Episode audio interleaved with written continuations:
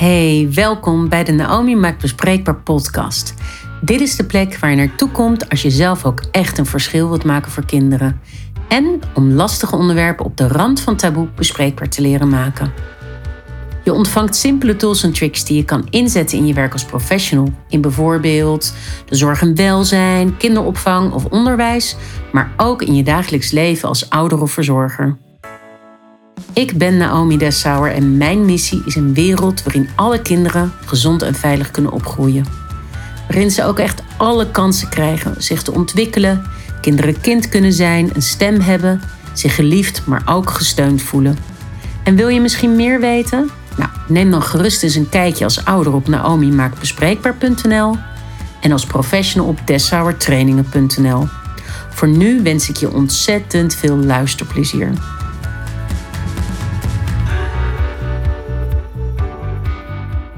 Nou, Yvette van der Bos, welkom in de Naomi Maakt Bespreekbaar podcast. En voor diegenen die mij niet kennen, ik ben expert in de aanpak huiselijk geweld en kindermishandeling en ondersteun ouders bij het praten met hun kinderen over seksualiteit. En mijn missie is een wereld waarin alle kinderen gezond en veilig kunnen opgroeien. En ik vind het super tof dat jij met mij in gesprek wilt gaan.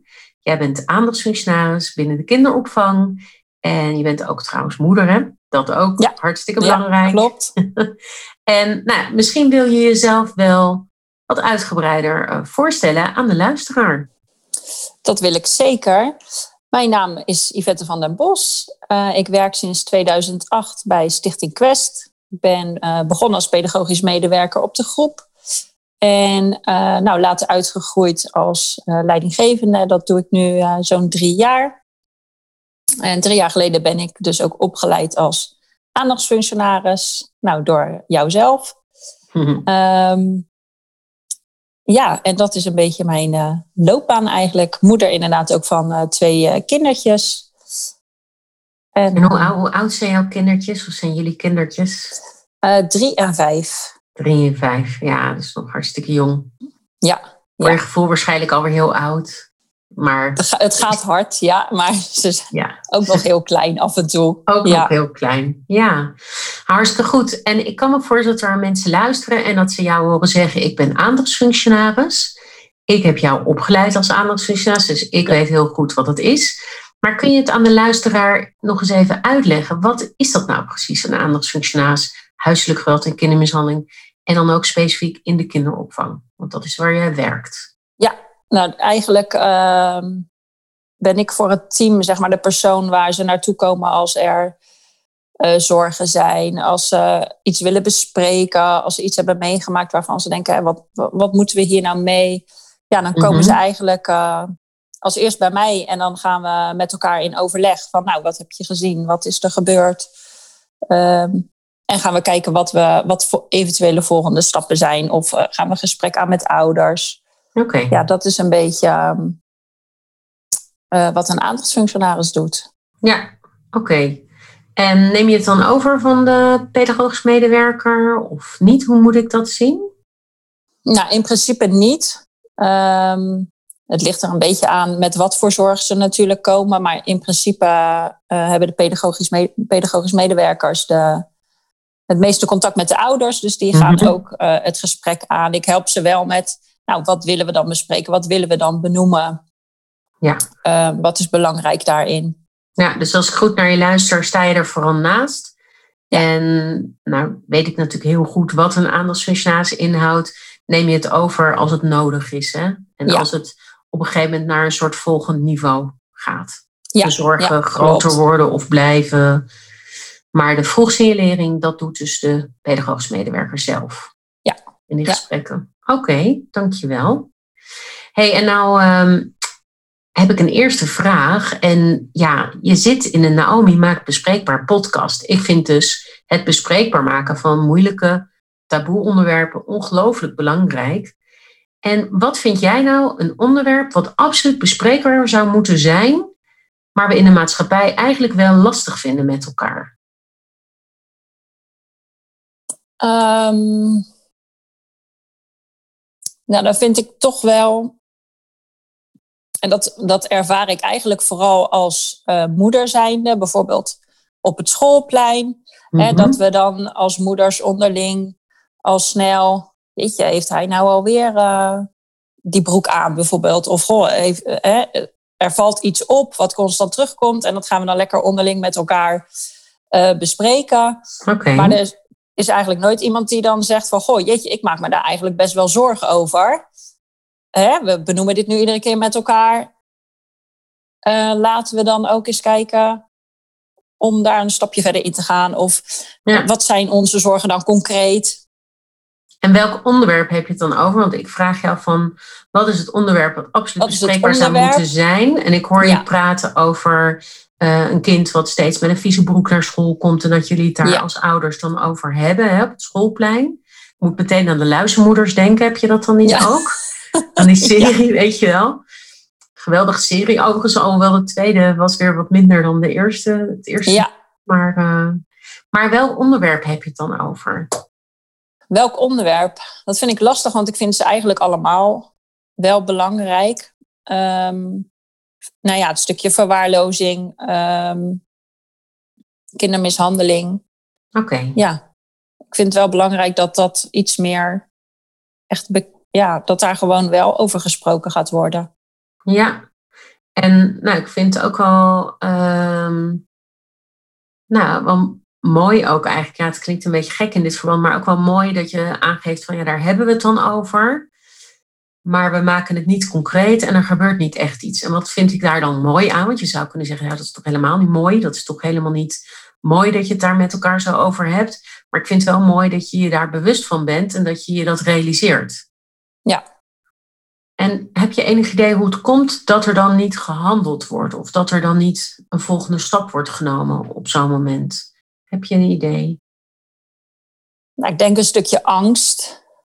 Wat als, het niet, als er niks aan de hand is en dan heb ik dat gezegd en dan eh, sta ik hier de volgende dag weer langs het schoolplein, maar eh, Mhm. ben ik die moeder, zeg maar. Oké. Ja. En heb je daar wel eens wel iets mee gedaan, Yvette? Ehm, Met zo'n. ja, ik heb er zelf wel, wel eens iets mee gedaan. En dan ben ik niet natuurlijk dat- hartstikke benieuwd. Uiteraard, van wat heb je daar toen mee gedaan? Eh, En je, en je wou ook nog iets zeggen, het is niet. En toen onderbrak ik je. Dus ik ben ook nog zelfs benieuwd wat je toen wou zeggen. Nou, het is niet dat ik dat dan helemaal aan de grote klok heb gehangen of zo, maar wel iets wat mij is opgevallen waarvan ik dacht, ja, jeetje, als we allemaal niks doen, Mhm. eh, dan gebeurt er niks en dan blijven we allemaal iedere keer zeggen van, eh, nou, weer dit of dat. Ja, Ehm, dus ja, toen ben ik inderdaad wel eh, eventjes gaan bellen. En eh, om advies te vragen, ook bij collega's van het werk, die eh, eh, ook bijvoorbeeld bij een jeugdzorg heeft gewerkt. Dan ben, ik- ja, ben ik toch wel gaan bellen om even met haar daarover te sparren. Oké, en ja, ik vraag natuurlijk een beetje door, Yvette. Ehm, en is het oké dat ik daarop doorvraag? Je hoeft niet tot in detail te treden, want het gaat natuurlijk over een echt kind en een Ja. echt gezin, wat waarschijnlijk nog steeds in jouw omgeving is. Ja. Dus ik kan me voorstellen dat je daarom ook niet daar te veel over vertellen. Kl- Klopt dat? Dat klopt wel, ja. Ja. Maar je mag nog wel Iets daarover doorvragen. Als ik- ik- vragen. Ja. En het fijne is, als ik iets vraag waarvan je denkt, nou Naomi, dat wil ik helemaal niet delen, dan kan je dat natuurlijk gewoon zeggen. Maar ehm, wat heb je toen, toen kreeg je advies. Dus eigenlijk heb je collega-aandachtsfunctionarissen ja, geraadpleegd. ja.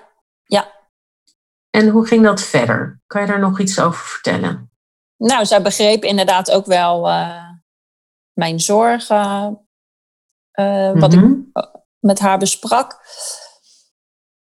Ja, en voor nu ehm, hou ik het eigenlijk wel nog steeds in de gaten. Je bent onbewust toch steeds van, oké, wat, wat zie ik, wat hoor ik? En eh, ja, als er nog een keer zo'n voorval is, dan ehm, ga ik daar wel echt even goed over nadenken. Van, oké, nou misschien dat ik dan toch een keer wel veilig thuis ga bellen.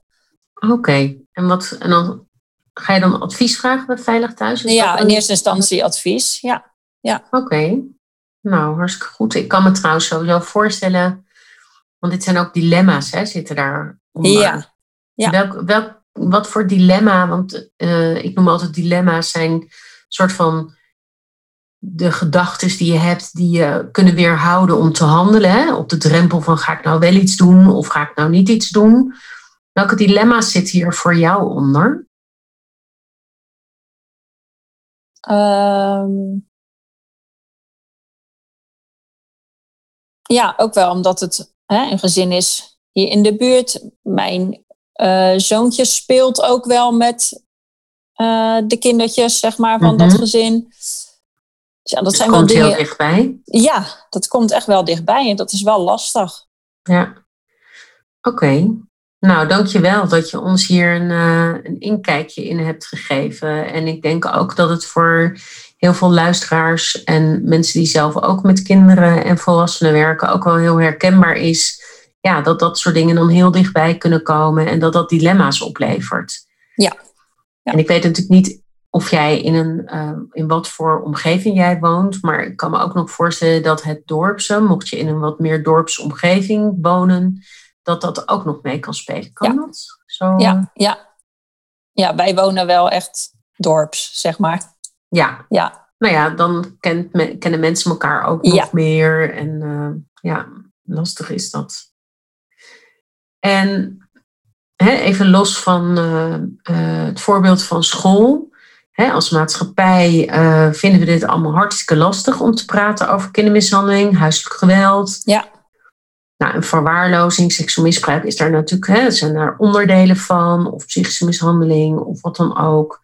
En hoe komt het, denk jij, dat de maatschappij, dus ja, gewoon de hele maatschappij als geheel, waar wij onder vallen, dat nou zo ontzettend lastig vindt? Het is vaak ook wel ehm, een stukje gevoel, ook wat je dan uh, hebt. Nou ja, je onderbuikgevoel noem ik het maar. Mhm. En je ziet dingen, maar ik denk dat je toch vaak nog twijfelt of van, ja, is het dan echt zo? Uh, heb ik het wel goed gezien? Heb ik het goed gezien? Ik kan het me bij dat gezin echt niet voorstellen. Ja, dat je het dan toch eerder denkt, nou, volgens mij valt het, valt het mee. Of, ja, ja dus, als dus, ik, dus ja, sorry. Nou, dat je dan eerder denkt, nou, laat het maar even. Oké. Jij denkt dat dat vaak gebeurt? Ja. Als er zorgen zijn om kinderen. Ja. En maakt het dan verschil of dat binnen werk of privé is? Ja, dat vind ik wel. Op het werk ben je uh, wel sneller. We bespreken ook. Hè, ieder kwartaal bespreken we alle, alle kinderen op de groep. Ja, dan ga je ze toch allemaal mhm. af. Dus daar zit je er veel meer bovenop. En als er zorgen zijn, komen die best wel snel naar boven. Dan zijn er direct uh, stappenplannen liggen klaar. Ja. Uh, wat gaan we dan doen? Dus ja, daar ben je wel veel sneller in de modus van... oké, dan is er iets nodig en dat, we gaan ervoor zorgen dat dat er komt. Ja, een soort van actie in de tent. Ja. En gaan, ja. Hey, dus als ik nog een keer zou vragen van hoe is dat voor jou dat de maatschappij dit zo lastig vindt, dan zijn het eigenlijk die dilemma's die daaronder liggen. Ja. Nee, en, en iedereen heeft daar eigen dilemma's in van waarom het lastig is om die volgende stap te nemen eigenlijk. En jij zegt, nou, binnen werk is dat makkelijker. In ieder geval voor jou is dat denk ik makkelijker, ja. hoor ja. ik. Dan dat dat privé is, zoals op zo'n schoolplein bijvoorbeeld. Ja, ja klopt wel. Ja. ja? En zou iets, want uiteindelijk uh, hoop ik natuurlijk dat we in een soort utopie terechtkomen waarin kinderen geen mishandeling meemaken en dat als er zorgen zijn, dat die snel worden gesignaleerd en snel volgende stappen worden genomen. Dat als op zo'n schoolplein er zo over gesproken wordt, dat een ouder dan zegt, ja maar jongens, hier moeten we wat mee. Dat zou mijn perfecte wereld zijn, zal ik maar zeggen. Ik, ik weet dat in de perfecte wereld ook mishandeling nog altijd zal plaatsvinden, maar nou ja, um, dan wordt er in ieder geval sneller gehandeld. Ehm, zou iets kunnen helpen om het voor de maatschappij, voor mensen, en de maatschappij is zo'n groot vaag begrip, maar gewoon voor een mens, voor een individu, wat zou kunnen helpen dat het makkelijker zou kunnen worden? Jeetje, dat is een lastige vraag. Ik denk mhm. dat het ook onwijs verschillend is per persoon, ook hoe je daarin staat. De ene is daar wel echt een stuk daadkrachtiger in dan de ander. wat zou kunnen helpen? Ja, ik denk toch ehm, het bespreekbaar blijven maken met elkaar. Mhm. Toch constant wel dat onderwerp weer aangaan. Dus het op de agenda zetten van het onderwerp. Ja, en misschien ook wel dat scholen daar een stukje in kunnen ondersteunen in, in nieuwsbrief. Of van, hè, goh, heeft u iets? Eh, kom eens bij ons langs. Dan is Pietje Puk aanwezig. En die, daar kunt u dan even mee sparren eh, zijn, als er zorgen Ja. zijn. Ja, dus oh, dat vind ik wel een, eh, een goed idee. Dus dat scholen zeg maar een soort open spreker zouden hebben. Die Ja. dan de intern begeleiders bijvoorbeeld zouden behandelen of zo. ja. Of de aandachtsfunctionaris van de school. Ja, En dat je als ouder ook kan binnenlopen. ja soort vertrouwen. Dat je een soort eh, daar vertrouwd even terecht kan. eh, Omdat je toch wel zorgen maakt over een kindje uit de klas of eh, Ja. van de school. En welk effect zou dat nou hebben? Hè? Stel dat het in allerlei organisaties, want jij werkt binnen de kinderopvang, maar kinderen zijn natuurlijk zichtbaar en bewegen zich in allerlei soorten organisaties en plekken, zal ik maar zeggen. Hè? Ja. Van de scouting tot kinderopvang, tot bij de JGZ, de huisarts, de ziekenhuis, ehm, buurthuis, noem maar op. Stel dat zij het allemaal op de agenda zouden zetten en bijvoorbeeld school zou zo'n spreekuur hebben. Wat zou het effect daarvan kunnen zijn? Nou, ik kan me wel voorstellen dat er in ieder geval één iemand uit de klas is die denkt, dan ga ik daar even naartoe. eh, om het bespreekbaar te maken. Nou ja, als er uit iedere klas in ieder geval iemand is die dan daar naartoe gaat, dan ja, wordt het wel iets meer een onderwerp waar we over gaan praten met elkaar. Oké, en dan ik bijt me even vast, hè, Yvette, dat heb je door al een beetje. Eh, nou ken je me al een beetje, dus je weet dat ik dat doe. Eh, maar als we even nog doorfantaseren, hè, want we zijn een beetje aan het fantaseren met z'n Ja. tweeën. En we zouden even doorfantaseren welk effect, ik maak hem nog concreter, zou dat op kinderen kunnen hebben? Dus in die, in die wereld die wij hebben bedacht nu, die wij hebben Ja. gecreëerd, ehm, waarin helaas mishandeling nog altijd bestaat. Want eh, eh, nou, liever zou ik dat hebben dat het niet zo is, maar ik ben bang dat dat er niet uit te halen is. En uit iedere klas gaat er in ieder geval één ouder naar zo iemand toe. En het staat meer op de agenda binnen organisaties. Welk effect zou dat op een kind kunnen hebben? Ja, die kinderen komen dus. kind. Ja, die, die komt in beeld. En eh, wellicht komt er hulp. Ja, dat zou natuurlijk het mooiste zijn. Dat, eh, dat ook school dan gelijk stappen gaat ondernemen. En, ehm, en zo'n kind gezien gaat worden. En wat er nodig is, dat dat ook gaat komen. Oké, en dan komt er hulp. En dan wordt het kind gezien. En dan? En dan, ja, dan hoop je natuurlijk dat, eh, dat er binnen het gezin hulp kan komen. Waardoor of de mishandeling of wat er gebeurt niet meer gaat gebeuren. Ja, Ja, dat dus is eigenlijk wat je wil. iemand die naar zo'n eh, vertrouwenspersoon zou toestappen, of een aandachtsfunctionaris, of een intern begeleider, of de leerkracht, of wie dan ook, die zou dus een, ja, ik kan het niet laten om het dan toch weer zo te noemen, maar die zou dan een waanzinnig groot verschil kunnen maken voor dat ene kind. Absoluut. Ja, voor Pietje, absoluut. of Theo, of Marietje, of eh, Fatima, of Ja. eh, Johansson eh, uit de klas. Ja. ja.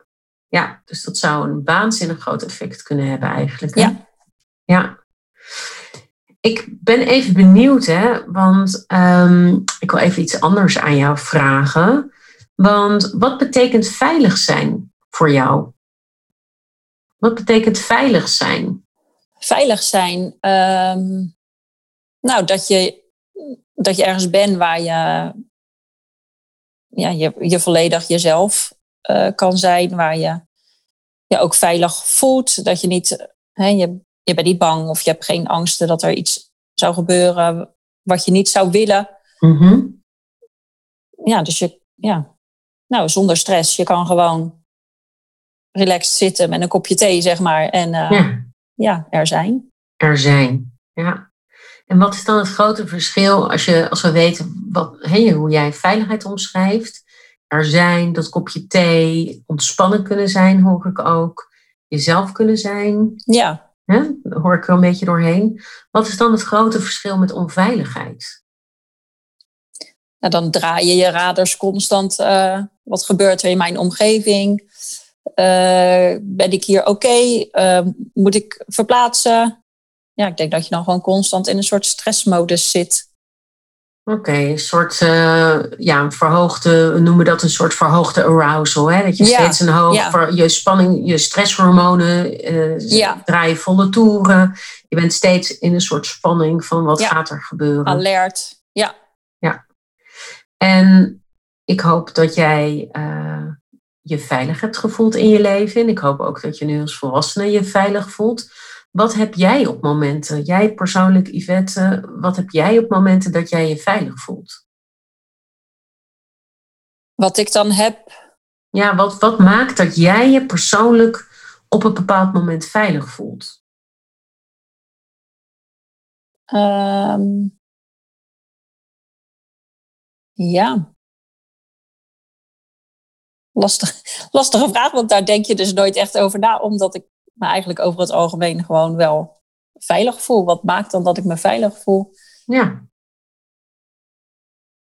Ja, omdat ik gewoon niet het gevoel heb dat er iets is uh, waardoor ik me niet veilig zou kunnen voelen, waardoor ik uh, stress zou ervaren of waardoor ik zou moeten denken, oh, dit gaat niet goed. Of... Ja. Nee. En mag ik vragen of je je wel eens, je hoeft daar niet heel erg over in detail te treden hoor, Yvette, maar heb jij je wel eens onveilig gevoeld in je leven? Ik geloof namelijk dat iedereen in zijn of haar leven zich wel eens onveilig heeft gevoeld. Dat dat hoort bij het volwassen worden, bij het leven. Ja. Ja, dat heb je wel eens. Ja. En wat had je op dat moment nodig gehad om je weer veilig te gaan voelen? Zeg maar om die, ja, om die omgang te maken van onveiligheid naar veiligheid. Ja, ik denk een stukje vertrouwen dat het weer goed komt. Ja. En, en, wie, en hoe, wie of hoe had je dat vertrouwen kunnen geven? Um, ja, bij mij is dat vaak een proces wat vooral in mijn hoofd, zeg maar, dan gaat. Dus mm ja, ik denk dan toch door het erover te hebben en erover te praten, dat je daardoor weer een beetje uh, veiligheid krijgt. Mm Maar wie, ja, ik vind het lastig te zeggen wie dat dan echt op dat moment had moeten doen. Nou, dat mag ook zijn dat je zegt een betrouwbare volwassene bijvoorbeeld. Ja, zo, ja. Ja, daar herken je in. Ik hoef geen naam te weten of zo, maar een, een betrouwbare volwassene waar je eigenlijk mee had kunnen overleggen en kunnen praten, die je ook een stukje geruststelt. En waar je mee had kunnen overleggen van hoe kunnen we stappen doen. Of... Ja, ja. ja. Mis ik dan nog iets? Heb ik dan nog iets niet gezegd wat je zegt, nee, maar die mis ik dan nog? Of is dit het?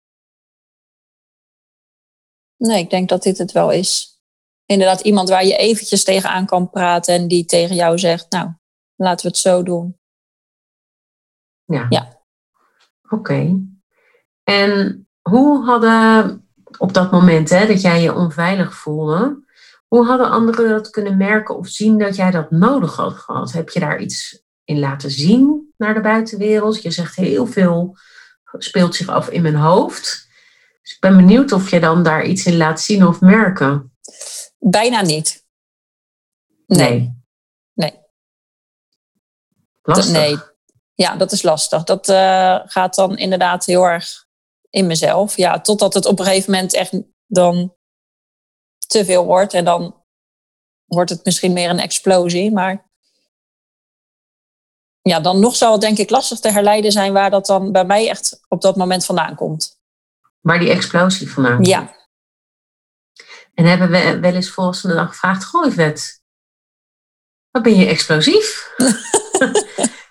Vertel eens, hoe komt dat dat je zo uh, explosief bent? Maar hebben kinderen dat natuurlijk ook niet altijd van zichzelf door, hè? waarom ze dan dat gedrag laten zien? Nee, maar... nee, nee, nee. Uh, nou, eigenlijk op dat moment, nee, is dat dan niet gevraagd. Nee. En hoe komt het volgens jou dat ze er dat dan niet vroegen of dat niet bedachten? Of... Ja, ik denk dat je dan alleen kijkt naar de reactie op dat moment. ja, je ziet soort alleen dan hè, de explosie in dit geval. Ehm, maar niet echt dan de onderliggende emoties of. Nee. Nee. Oké. Ja, want ik denk namelijk, ik hoor trouwens een enorm gepruttel. Heeft iemand lekker bij jou koffie aangezet? Uh, nee, ja, dat is mijn, ham, mijn hamster. Je hebt een hamster. Oké, nou, daar kunnen we niks aan doen. En die hamster is ook helemaal welkom, maar die is dus even lekker rondjes aan het lopen. Ja.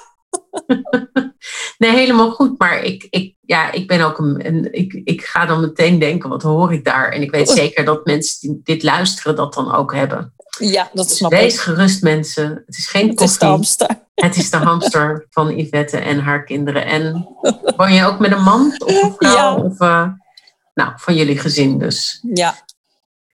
Oké, okay, dus um, even terug hoor, van de hamster uh, terug naar, uh, naar dit onderwerp. Want wat maakt nou dat ik je dit zo doorvraag?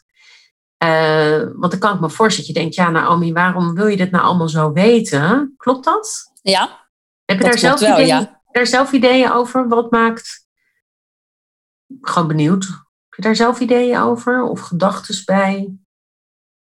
Nou, ik denk dat je het een beetje gaat terugleiden naar kinderen, gok ik zo. Nou ja, ja. Dan heb je natuurlijk, ja, je hebt natuurlijk alles door. Nee, dat is ook al zo. Ik geloof namelijk heel vaak dat kinderen wel iets uitzenden als ze zich veilig of onveilig voelen. Als ze veilig voelen, zie je dat kinderen inderdaad zich ontspannen. Nou, dat heb je helemaal mooi uitgelegd. Zich ontspannen, vragen durven te stellen, zichzelf durven te zijn en noem maar op. Uh, maar ik geloof dat het andersom ook zo is. Dat als een kind zich niet veilig en niet fijn en vrij en prettig voelt, dat je dat ook kunt zien en dat je daar ook als volwassene iets mee kan. En ik geloof ook heel erg dat het veilig zijn en onveilig zijn, dat dat nou ook iets universeels is. De meeste kinderen hebben het nodig om gezien te worden. De meeste kinderen ja. hebben een betrouwbare volwassene nodig. Er is geen kind op de wereld, zou je haast kunnen zeggen, die daar niet bij gebaat is. Dus dat gaat ook verder dan hoe je opgroeit, welke kleur je hebt, in welke stad je woont, uh, hoe, hoeveel, uh, hoe slim je bent, ja. Uh, ja. Whatever. Dus nou ja, ik vind het altijd wel interessant om daarom eigenlijk aan mijn interviewgasten te vragen. En stiekem, Yvette, je bent de eerste die ik interview podcast. Maar dit ben ik wel voornemens om dat vaker te gaan doen. Van, ja, wat maakt nou dat je je veilig voelt en wat heb je gemist of wat maakte dat je je niet veilig voelde? En nou, daarom heb ik daarop doorgevraagd. En um, ja, ik ben benieuwd van uh, wat is het verschil maken voor een kind? Want ik, ik benoem dat zo, maar heb jij een idee? Wat, wat zijn jouw associaties als ik zeg een verschil maken voor een kind? Wat, waar moet jij aan denken? Waar moet ik aan denken? Of voor een gezin, voor, voor een systeem, gezinssysteem. Nou, dat je toch iets in werking gaat zetten waardoor het voor een kind of een gezin beter wordt thuis. Dat hij zich veiliger gaat voelen, weer uh, prettig thuis kan zijn. Ja, en dat je degene bent die daarin toch een verschil maakt door of aan de bel te gaan trekken of uh, hè, Mm-hmm. door hulp in te gaan schakelen voor het gezin. Oké. Okay. Ja, en Ja. maak jij wel eens verschil voor kinderen? Of kwetsbare volwassenen die mogelijk mishandeling meemaken? Nou, op het werk wel eens, ja. Ja, dan ga je toch wel het gesprek aan, inderdaad, met, uh, met de ouders. Benoem je eventuele zorgen. Ja, En daarin maak je dan dat verschil. ja. Ja, En eh, nog andere manieren waarop jij denkt dat je verschil maakt? Je maakt dus verschil door in je werk in gesprek te gaan met, met ouders. Ook met kinderen trouwens. ook, ja, ook wel met kinderen. Ja, Nou, ik ben dus benieuwd van, zijn er ook nog andere manieren waarop je een verschil maakt voor kinderen? nou, die vind ik, ja, vind ik moeilijk. Of ik daar buiten mijn werk nog, misschien onbewust wel, maar niet dat ik daar dan bewust dus echt eh, mee bezig ben. Ja. Nou, het grappige is toen ik jou in het begin hoorde vertellen over dat op het schoolplein praten over een kindje met elkaar. Vanuit volgens mij de beste intenties overigens. Hè? Omdat jullie je zorgen maken over dat kindje. Want het komt heel roddelend over. Maar volgens mij is het niet zo bedoeld. Um, nou, het feit dat jij dan dus met collega's gaat overleggen, zou je je kunnen voorstellen dat je daarin een verschil kunt maken? Ja, ja eigenlijk wel, nu je dat zo zegt. Ja, ja. Ja, nou, mooi. En hoe voelt dat om een verschil te kunnen maken voor kinderen? Ja, dat voelt natuurlijk hartstikke goed. Want je, je wilde ook dat ieder kind uh, een fijne thuisbasis heeft en gewoon met plezier naar huis gaat. Dus dat voelt zeker goed, ja. Ja. En um, kijken, net schoot er een vraag in mijn hoofd en die is er natuurlijk ook weer even uitgeschoten. Wat wou ik vragen? Oh ja, ik ben benieuwd, je bent ook moeder. En je hebt dus, uh, hey, uh, samen met een partner voed jij twee kindjes op van drie en vijf. Ja. Twee meiden, hè? kan ik me dat goed? Jongens, twee jongens. Oh, twee jongens juist. Ja, ik heb twee meiden, je hebt twee jongens. Ja. en het uh, maakt ook niet zoveel uit. Nou, het maakt voor jou wel uit. Uh, maar ik bedoel niet voor mijn vraag. Want ik ben eigenlijk benieuwd, maak jij een verschil voor je eigen kinderen als moeder? En zo ja, hoe? Uh, hoe dan? Of jullie? Nou ik, nou, ik denk wel, en dat komt wel echt door hè, de trainingen die we ook van jou hebben. ik volg je op je Facebook en je, je filmpjes en zo. Dus ja, ik denk wel dat ik al wat bewuster kijk naar mm-hmm. bijvoorbeeld de seksuele opvoeding of hè, hoe, hoe ga je daar dan mee om? Ja, ik denk wel dat ik daar bewust inderdaad toch wel mee bezig ben. Ja. En wat wil je je jongens dan, of wat willen jullie je jongens dan meegeven? Of waar, waar, waarin hoop jij dat je achteraf een verschil hebt gemaakt? Nou, dat ze toch wel um, zichzelf respecteren, maar absoluut ook de ander respecteren. En mijn oudste is bijvoorbeeld ontzettend bezig met uh, kusjes geven aan iedereen uh, op het schoolplein en, en in de klas. Mm-hmm. Uh, nou, dan benoem je wel altijd, nou, dat is helemaal prima en dat mag ook, maar wel altijd als de ander dat ook wil. Als jullie dat allebei willen, dan is het oké. Ja, en dat wil je hem dan toch wel al meegeven. Ja dat het oké is wat hij wat voelt en doet, maar wel altijd met toestemming van de ander. Ja, wat leuk om te horen dat dat ook, uh, nou, dat ik je daarin ook een stukje mee, iets mee kan geven. Ja, leuk om te ja zeker. Ja. Met jouw moederschap een beetje mee, uh, meedijnen of zo. Ja, ja, ja. dat zeker. Erg leuk om te horen. En um, ja, ik ben ook benieuwd van um, hoe zorg jij ervoor? Want als aandachtsfunctionaris wil jij dat um, nou, coachen je collega's, heb je ook verteld. Wat je ook doet, is dat je zorgt dat kindermishandeling en huisgeweld, die aanpak daarvan, dat dat op de agenda blijft staan van degene die, waar jij uh, leidinggevende van bent. Hè? Ja. Waar jij locatiemanager ben jij, dat je daar, waar je locatiemanager voor bent. En hoe zorg je er nou voor dat niet alleen jij verschil maakt voor kinderen en het gezin wat daar aan vastzit, maar dat anderen ook een verschil maken? dus als aandachtsfunctionaris. Ja, door het uh, inderdaad echt iedere keer, iedere vergadering ook weer met elkaar erover te hebben dat het echt belangrijk is om alles te benoemen, te bespreken, wat je ziet. Mm Benoem het gelijk naar ouders toe. Um, zijn er dingen waar je echt niet uitkomt, kom dan naar mij. Dan kunnen we het erover hebben. Ja, dat, dat, dat leeft wel heel erg binnen, binnen mijn team. En ja, ik hoop ook dat ze inderdaad gewoon echt altijd komen. Zodat we gewoon altijd iets kunnen doen met de zorgen die er zijn. En hoe draag je dat uit? Want je wil dus heel graag dat ze je weten te vinden. Hoe, zorg je dat ze weten dat je dat wil? Of dat dat gebeurt ook? Ja, nou, dat, dat benoemen we dus echt wel iedere vergadering ook met elkaar. Um, nou, mooi. Ja, dat ze ook naar mij toe kunnen. Ja, soms eh, delen we ook uh, verhalen met elkaar. Dat is ook altijd fijn als een collega iets heeft meegemaakt. Hè, die deelt dat dan ook weer in de groep. Zodat het gewoon constant blijft leven. Nou, mooi. En heb je nog een voorbeeld van een kind waarin jij of je team verschil heeft gemaakt? Uh, heb je er nog een voorbeeld van? concreet. Waarvan je op een gegeven moment naar huis fietste of liep of in de auto zat en dacht: Nou, dat hebben we toch mooi gedaan. En ik ben benieuwd wat er ooit het effect van is. Of hè, we hebben dit niet laten liggen. Ik zie je, ik zie je ook tijdens dit gesprek en ik zie je heel hard meeknikken. Dus ik ben heel erg benieuwd welk voorbeeld je hebt. Ja, we hebben inderdaad wel een gezin waar we. Het heeft wel, moet ik eerlijk zeggen, lang geduurd voordat we echt gingen doorpakken. Mm Dat dan toch soort steeds vaag was. En Ehm, maar uiteindelijk wel echt gesprek uh, met ouders gehad. En we hebben. Waar ging de zorgen concreet over? Mag ik je dat vragen? Ja. Um, nou, waar gingen die over? Ja, toch wel. Ga ik even bedenken hoe ik dit netjes ga vertellen. Nou, toch wel uh, seksuele mishandeling. Dat waren, dat waren de zorgen. Ja. Oké. Een vermoeden van, begrijp van, ik dat goed? Ja. ja. Van seksueel misbruik? Ja, ja. Ehm, en dat is dan best wel vaag, hè, want dat is moeilijk om, uh, om dat concreet te krijgen bij. Uh, het zijn dan. Je krijgt wel signalen, maar ja, hoe krijg je dan echt naar boven dat het om seksuele mishandeling gaat?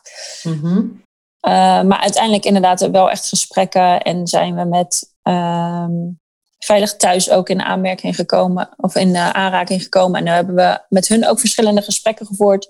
En uiteindelijk is er ook wel hulp gekomen in het gezin. Oké.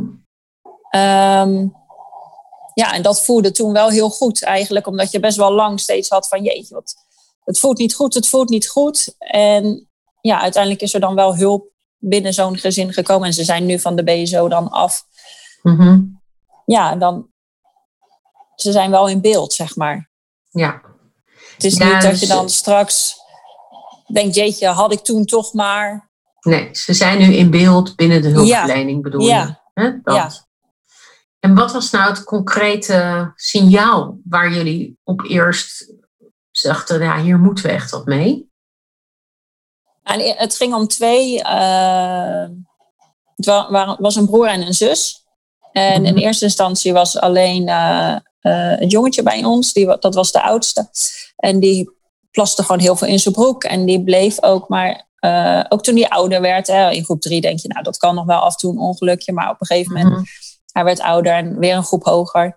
En het bleef eigenlijk constant, bleef dat zo. En toen het zusje eigenlijk bij ons kwam, uh, ja, die deed, nou ja, school noemde het dan een soort wiebelen op haar stoel. Maar eigenlijk ja, deed zij gewoon masturberen op haar stoel, zeg maar. Mhm. Gewoon tijdens de, de lessen ook. Ja, en toen uh, die twee dingen bij elkaar dachten wij, ja, het is toch wel heel zorgelijk dat en broertje dat gedrag vertoont en zusje dat gedrag vertoont. Dus toen zijn we ook met school in gesprek gegaan van ja, dat ze dat allebei doen. Dat maakt wel dat wij ons echt zorgen maken. Oké. Nou, knap dat jullie dat zo hebben opgepakt en daar ook mee verder zijn gegaan. Ja, Yvette, ik heb je net natuurlijk een voorbeeld gevraagd. En dankjewel dat je daar zo een concreet voorbeeld in hebt kunnen geven. Van waarin je echt een verschil hebt gemaakt. En hoe dat is gegaan. Dankjewel dat je ons daar een inkijkje in hebt gegeven. En natuurlijk heb ik ook de vraag: van, heb je ook een keer iets laten liggen? Of iets waar je nog altijd. Het mag ook iets van jaren geleden zijn, maar iets, iets wat nog af en toe in je hoofd opklopt. Of waarin je denkt, ja, dat heb ik echt laten liggen. Of dat hebben wij laten liggen je daar een ehm, voorbeeld in? Ja, toen was ik zelf, uh, stond ik gewoon nog op de groep. Mm dat ging ook over, uh, nou ja, dat was eigenlijk een meisje die tijdens het afwassen, ze was mij aan het helpen met uh, afwassen en we stonden zo samen en ineens zei ze dus tegen mij, Yvette, ik heb een geheimpje. Dus ik zeg, oh nou, wat dan? Ja, uh, ik trek altijd aan papa's piemel. Oké. Nou, um, toen ben ik dat later gaan bespreken. Ik schrok, ik dacht, jeetje, wat, wat gebeurt er? Hoe, oud was je toen? Uh, nou, dat is echt wel al een aantal jaar geleden. Dus hoe oud was ik toen? Ik was toen ook nog geen moeder. Dus ik denk een jaar of uh, 22, 23, zoiets. Ja, het is echt een beginnende PM'er. Ja, ja. dat meisje uh, vertelde jou, ik heb een ja. geheimtje, ik trek ja. erover papa's piemel. Ja. Jij ja. schrok daarvan. Ik schrok toen, daarvan. Ehm, nou, toen ben ik, ik geloof de volgende dag, nou, gelijk gaan bellen met, me, met mijn leidinggevende dan. En jeetje, wat moeten we hier nou mee? En ik ben er wel van geschrokken. Mhm. Nou, dat is toen een beetje van, nou, met een soort sisser van, nou, dat zeggen ze allemaal wel eens. Ja, en achteraf kwam ik natuurlijk bij jou in de training eh, en werd ik opgeleid als ADF. En kwam ik erachter dat dat een disclosure is, zoals jij dat altijd zo mooi zegt. En ja, hadden we eigenlijk wel op dat moment veel meer moeten doen dan eigenlijk niks. We zijn wel in gesprek gegaan met, met moeder en die wuifde dat eigenlijk ook een beetje weg. Dus ja, dat is wel ehm, een moment waar ik nog wel eens aan terugdenk. Dat ik denk, jeetje, wat zonde. Ja, en wat doet dat dan met je als je daar aan terugdenkt? terugdenkt? En even, denk even na over die vraag. Terwijl ik even aan de luisteraar uitleg dat een disclosure is een onthulling. Hè, dus dat een kind iets vertelt op dat moment, iets onthult over eh, mishandeling of iets anders, wat, eh, iets heftigs wat er gebeurt. En dat is een onthulling en dat komt niet vaak voor. Dus inderdaad heb ik jou ook geleerd en leer ik alle ADF's, alle aandachtsfunctionarissen, om dan nou, te handelen. En dat zegt de wetmeldcode ook. De verbeterde wetmeldcode zegt ook, dan moet je altijd overleggen met Veilig Thuis en een melding Ja. doen met Veilig Thuis. Ja. Maar ik ga Ehm, even terughalen de vraag ja, die ik je stelde, want ik heb je natuurlijk enorm afgeleid eh, met, mijn, eh, met mijn stukje uitleg. Ehm, maar ja, je hebt het eigenlijk toen hebben jullie dat, nou is dat eigenlijk dus niet heel serieus genomen en opgepakt. Het is gebagatelliseerd of weggewoven of hoe je het wil noemen. Het is Ja. geval niet, daar is toen verder niet echt ontzettend op gehandeld. En ik, mijn vraag was eigenlijk, ja, wat, wat, wat doet dat met jou? Of wat heeft dat met jou gedaan? Ja, ik kan daar echt enorm van balen eigenlijk. Soms nog steeds wel, als je daar inderdaad aan terugdenkt van... Ja, je hebt haar gewoon laten liggen. En haar gewoon weer mee naar huis gegeven. En eh, ja, Ja. dat, ja dat, dat is wel heel verdrietig Ja. eigenlijk. Ja. Ja. En denk je dan ook wel eens van, nou, wat zou nou het echte verhaal zijn geweest? Of eh, maakt zij misschien, ik kan me voorstellen dat je bijvoorbeeld denkt, goh, zij maakte misbruik mee en maakt ze dat nu nog mee? Of, Ja, klopt. Ja, dan, so- soms denk ik ook nog wel eens, eh, oh ja, hoe oud zou ze nu dan zijn? En hè, hoe, is dat dan nu nog aan de gang? Of ja, zeker. Ja, ja. En maak je wel eens eh, gebruik van zo'n voorbeeld met eh PM'ers, pedagogisch medewerkers waar je mee werkt? Vertel je wel eens zoiets? ja soms wel. Ja, ja. Dat doe ik dan niet eh, zo in de groep, zeg maar. Maar wel als we inderdaad in een overleg zitten. Of dan, ja, dan kan ik het er wel eens bij pakken. Ja. Oh ja. Als een voorbeeld waarin Ja. je eigenlijk nog achteraf altijd spijt hebt Ja. dat je niet hebt Ja. gehandeld. Ja. Oké. Dankjewel dat je hier ook ons een inkijkje in geeft. Ik vind het tot nu toe een heel erg leuk gesprek met je. En eh, fijn dat je ons zoveel vertelt van hoe je in je werk staat. Ik hoop dat dat voor jou ook, dat je het ook een leuk gesprek vindt in ieder Ja. geval. Ja, ik vind het zeker eh, een leuk gesprek inderdaad. Ja. Nou, mooi. Hey, en waar ben je eigenlijk tevreden over als aandachtsfunctionaris? Denk je echt, yes, dat doe ik echt goed. Of dat doen wij goed binnen de organisatie. Of daar ben ik trots op. Ehm, Nou, ik denk toch wel, en dat krijgen we ook echt wel van jou heel erg mee, is eh, dat stukje benoemen. Benoem wat je ziet, benoem de feiten. Ja, daar, dat doen we echt wel met het team. Zijn Mhm. we daar ook naar elkaar best wel open in. En we proberen dan echt wel inderdaad ook die ouders gelijk aan te spreken als er iets is. Of, ja, en ik merk ook echt wel dat ze me bellen van, goh, dit of dat. ja, Hè, hoe gaan we daar nu mee om? Ja, en dat ik dan ook wel hun daarin een stukje kan begeleiden van, goh, nou, hè, zet even op een rijtje voor jezelf en ga dan als ouder komt, eh bespreek het dan met elkaar.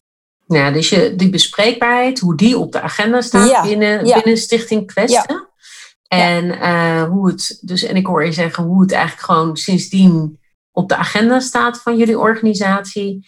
En dat mensen je weten te vinden. Nou, dat, dat, zijn veel wins, zou ik maar zeggen. Ja, zeker. En, en, en, ja, ook even voor de luisteraar hoor. Ik uh, train jullie inderdaad als organisatie eigenlijk al jaren en dag. Hè? Ja. Ik, uh, nou, ik weet niet eens meer hoeveel jaar inmiddels, maar uh, zeker meer dan vijf, zes jaar train ik, de, ik, ik. Ik heb alle aandachtsfunctionaris binnen de organisatie opgeleid. Dat zijn er denk ik nou, dan loopt er tijd misschien wel 20, 30 geweest, maar dat zijn er bijna continu een stuk of 15, denk ik. Ja, ja, ongeveer. Ja, ja. Ik begeleid jullie elk jaar met een verdiepingsdag. Uh, pakken we elk jaar weer eigenlijk nieuwe onderwerpen vast die we met elkaar bespreken. En we oefenen veel met een trainingsacteur. Ik uh, werk ook vaak met jullie met een ervaringsdeskundige. Ja. En uh, ja, ben gewoon nauw betrokken bij jullie organisatie, wat ik echt heel leuk vind. Want uh, ik vind dat jullie een hele toffe, ja, uh, actieve, mooie, warme organisatie hebben. Dus daar verbind ik me ook graag aan. En nou, ik vind het natuurlijk hartstikke leuk om te horen wat voor effect dat ook heeft gehad op jou als persoon en ook op jullie als organisatie. Dus dat vind ik heel leuk om te horen. En waar worstel je nou nog mee? Want we hebben de wins op een rijtje, maar heb je ook nog dingen waar je mee worstelt of denkt, oh, dat um, vind ik lastig? Um, ja, dat is toch wel als de zorgen uh, vaag zijn. Je moeilijk je vinger erop kan leggen ja, dan vind ik het wel lastig inderdaad om dan toch concreet op een rijtje te krijgen. Nou, waar hebben we het nou over? Mm en daarmee gaan we zeg maar het gesprek aan. Als het ja, meer een gevoel blijft of af en toe iets is, maar dan weer een lange tijd niet. En dan weer komt er weer even iets boven, zeg maar. Ja, dat vind ik lastig. Dus dat het niet zo heel helder is. Ja. Wat er is. Het blijft een beetje grijs, noemen mensen ja. dat dan altijd. Hè? Ja. ja. Hé Yvette, ik zit nu te denken dat het misschien ook leuk is om een keer een coachsessie met jou te doen met de podcast. Zou je dat leuk vinden om te doen? Ja, zeker. Ja. Nou, hartstikke leuk. Dan moet je maar eens nadenken over een vraag. En dan zou ik het heel leuk vinden om nog een aflevering met je te maken. Waarin ik je gewoon ga coachen op een uh, specifieke vraag. Lijkt me hartstikke Helemaal goed. Ja. ja. Oké, nou, ik ga een beetje proberen naar een afronding te gaan. Maar ik heb natuurlijk nog wel een paar vragen voordat we helemaal zijn afgerond. Want wie zijn inspirerend voor jou als professional of als persoon of als mens als het gaat om dit vlak? Wie uh, volg je of, of vind je, uh, denk je, oh dat vind ik heel inspirerend en die inspireren mij als aandachtsfunctionaris of die leren mij nieuwe dingen op dit vlak? Um, nou, sowieso heb ik een vriendin die werkt dan uh, als zorgregisseur. Ja, met haar kan ik ook gewoon goed praten. Weet je, als er dingen mm -hmm. zijn, dan, dan zoek ik haar eigenlijk wel op. Uh, daarnaast vind ik ook wel echt de, uh, de sessies met praat, zeg maar, als die komen, ja dat, ja, dat raakt je gewoon enorm. En daarvan ja. krijg je ook wel weer zo'n boost dat je denkt, ja, maar we moeten er gewoon echt voor blijven knokken dat we dit blijven bespreken en uh, dat we gewoon inderdaad dat verschil moeten willen maken met elkaar. Ja, mooi. En Stichting Praten, die zetten, uh, dat is een uh, organisatie die met ervaringsdeskundigheid het thema kindermishandeling bespreekbaar maakt. Ja, en daar doen jullie, hè, die hebben jullie eigenlijk door mij leren kennen. Ja, ja. En daar werken jullie sindsdien ook wel mee. Ja, ja. ja klopt. Nou, super. En heb jij nog een toptip voor degene die nu luistert? Of een leestip of een kijktip of een bepaalde wijsheid die je altijd in je hoofd hebt, waarvan je denkt, oh, die helpt me altijd heel erg om tot handelen te komen. Of iets wat ik altijd de PM'ers meegeef. Nou, ik geef je nu 3000 ideeën. uh, natuurlijk helemaal niet handig, maar oké. Okay. De toptip. De toptip. Uh, nou, wat mij eigenlijk altijd wel weer aanzet, en dat is ook van een ervaringsdeskundige van Stichting Praat. Maar um, die zei aan het einde, uh, iedereen zag iets, iedereen merkte dat er iets niet goed was, maar niemand deed iets. Ja, dat, dat is me echt zo bijgebleven dat ik dacht, ja, niemand inderdaad deed iets. Ja, dat kan niet. Ja, En Dus dat, dat- maakt ja. Wel doet. Ja. Ja, dus dat is inderdaad een top. Of een tip eigenlijk. Ja. Bedenk altijd, ja, als niemand iets doet, dan gebeurt er ook niks. Nee. Prachtig. Een hele mooie om, denk ik, eh, een luisteraar mee te geven. En eh, nou, ook eentje die ik vaak in mijn hoofd hou. Van als mensen twijfelen, van ja, je kunt twijfelen, maar als je niks doet, gebeurt er inderdaad niks. Nee. En in Nee. het ergste geval heb je het mis. Ja. Maar heb je wel iets aan de orde gesteld, wat belangrijk is. Ja. En wat is jouw droomscenario voor kinderen die opgroeien in deze wereld? Wat is jouw droomscenario? We hadden het er in het begin al een beetje over, hè, over droomscenario's. Heb jij ook zo'n droomscenario? Zo'n droomscenario. Ja, dat is. Ja, dat lijkt ook wel een beetje op die van jou, maar natuurlijk wil je dat ieder kind opgroeit ehm, in, een, in een veilig en warm nest. En waar ze kunnen zijn en kunnen worden wie- ze zijn. Ja, dat hoop je eigenlijk voor ieder kind. Ja. Mooi. Nou, gewoon heel mooi. hey, en ehm, ik ben benieuwd, is er iets in het interview wat nu niet ter sprake is gekomen, wat je wel nog wilt zeggen, of wat nog genoemd moet worden en wat ik niet heb gevraagd of aan de orde heb gesteld? Denk je nee? Meest is wel. Nou ja, pak je papiertje erbij. Pak mijn papiertje even erbij, inderdaad. Ja, Maar nou, ik denk dat eigenlijk alles wel ehm, gezegd is, ook wat ik had, nog had opgeschreven. Dus nee, ik denk dat we, dat we het wel hebben. Nou, hartstikke goed. Dan wil ik je eigenlijk gewoon ontzettend bedanken voor dit gesprek. Ik vind het heel tof eh, dat we dit gesprek hebben kunnen hebben. Ik vind het fijn dat we zo hebben door kunnen, nou even met elkaar hebben kunnen brainstormen over dat verschil maken en over dat thema veiligheid en onveiligheid. En nou, ook dank dat je daar hele concrete voorbeelden in hebt gegeven, die denk ik ook wel helaas voor veel mensen herkenbaar zullen zijn. En eh, ja, dank, dank voor het vertrouwen dat, eh, dat je dit gesprek met mij wilde aangaan, Yvette. Nou, Heel graag erg gedaan. bedankt. Ja, ik vond het een leuk gesprek. Nou, hartstikke goed. En ehm, ja, even voor de luisteraar. Ik ben heel erg benieuwd wat dit eh, gesprekje heeft opgeleverd. Heb je bijvoorbeeld nog vragen aan Yvette naar aanleiding van dit gesprek? Of heb je een bepaalde eye-opener eh, gehad tijdens het gesprek dat je denkt, oh, dat heeft me ook geholpen. Of dat, dat neem ik mee nu mijn werk in. Nou, laat het me even weten in de reacties op deze podcast. En ik, eh, ik hoop eh, dat je snel weer naar een volgende podcast gaat luisteren. Dankjewel voor het luisteren naar de Naomi Maakt Bespreekbaar podcast. Ik hoop dat ik je heb kunnen inspireren en concrete tips heb kunnen meegeven waarmee je gelijk een verschil gaat maken. Ik maak deze podcast omdat ik geloof in het delen van kennis.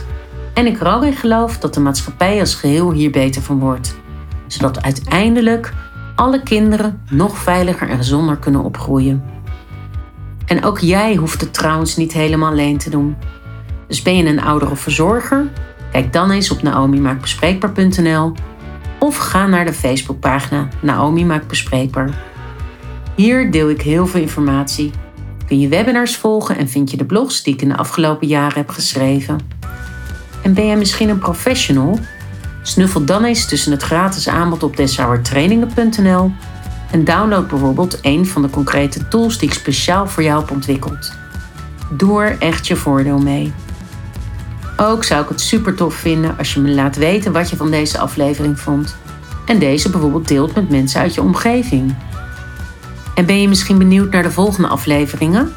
Abonneer je dan op deze podcast in je favoriete podcast-app. En luister je via iTunes? Laat dan ook een review achter. Zo maken we lastige onderwerpen nog meer bespreekbaar en kunnen andere mensen mij beter vinden. En voor nu wil ik je nog één vraag meegeven. Welk verschil ga jij vandaag maken?